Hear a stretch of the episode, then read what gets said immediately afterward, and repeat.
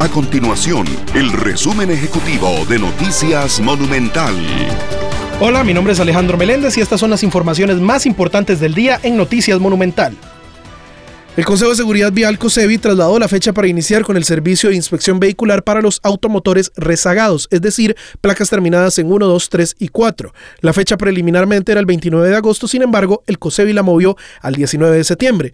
De acuerdo con la institución, no han podido con la demanda de los servicios y por eso tomaron esta decisión. Mucha atención a los pensionados. La Superintendencia de Pensiones SUPEN anunció cambios en el cálculo de los montos del régimen obligatorio de pensiones complementarias. La SUPEN presentó una reforma a la normativa ante el Consejo Nacional de Supervisión del Sistema Financiero y plantea que se calcule con base a los rendimientos de los últimos 36 meses y no 12 meses como sucede en la actualidad. Estas y otras informaciones usted las puede encontrar en nuestro sitio web www.monumental.co.cr. Nuestro compromiso es mantener a Costa Rica informada. Esto fue el resumen ejecutivo de Noticias Monumental.